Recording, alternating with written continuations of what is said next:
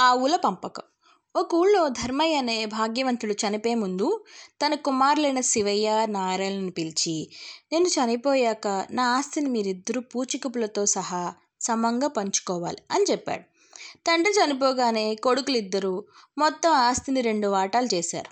అన్నీ సమంగా సరిపోయాయి. కానీ ఆవులు మాత్రం మొత్తం పదమూడు ఉండడం వల్ల ఏం చేయాలో ఇద్దరికీ తెలియలేదు.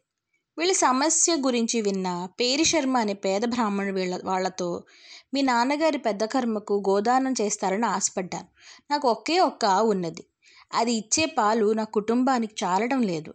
ఒక్క ఆవును మీరు నాకు ఇస్తే మీ నాన్నగారు ఆత్మకు శాంతి కలుగుతుంది నా కుటుంబం సుఖపడుతుంది. మీ ఆవుల పంపకం సులువుగా తేలిపోతుంది అని సలహా ఇచ్చాడు.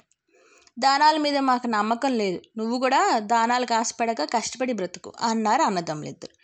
పేరు శర్మ వెంటనే "హ, నేను దానాల మీద ఆశపడి బ్రతికితే మీ వంటి వాళ్ళే ఎక్కువగా ఉన్న ఈ ఊళ్ళో పూట గడవడమే కష్టమవుతుంది.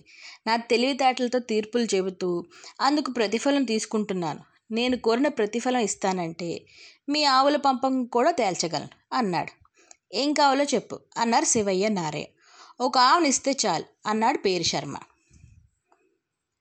నీకు ఆవునిస్తే ఎలాగో లెక్క తేలిపోతుంది. ఇందులో నీ తెలివితేటలు ఏముంది? అన్నారు శివయ్య నారయ్య. మీరు నాకు ఆవుని ఇవ్వకుండానే పంపకం తేలిపోతుంది. అప్పుడే నేను మిమ్మల్ని ప్రతిఫలం అడుగుతాను. సరేనా? అన్నాడు పేరు శర్మ.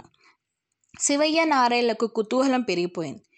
పేరు శర్మ ఏం చేస్తాడో ఎంత ఆలోచించినా వాళ్ళకు స్ఫురించక. సరే ముందు పంపకం జరిగిపోవాలి.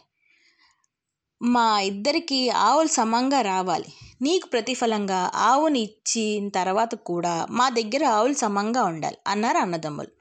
అలాగే నా ఆవు ఒక్కదాన్ని మీ ఆవుల్లో కలుపుకోండి. ఇప్పుడు మొత్తం పద్నాలుగు ఆవులు అయ్యాయి కదా అంటే మీరు చెరొక ఏడు ఆవులు వస్తాయి మీకు. పంపకం తేలిపోయినట్టే కదా అని అడిగాడు పేరు శర్మ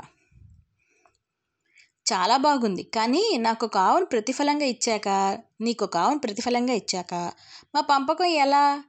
అన్నారు శివయ్య నారాయణ నాకు ఒక ఆవునిచ్చాక. మీ దగ్గర ఉండేవి పన్నెండు ఆవులే కదా.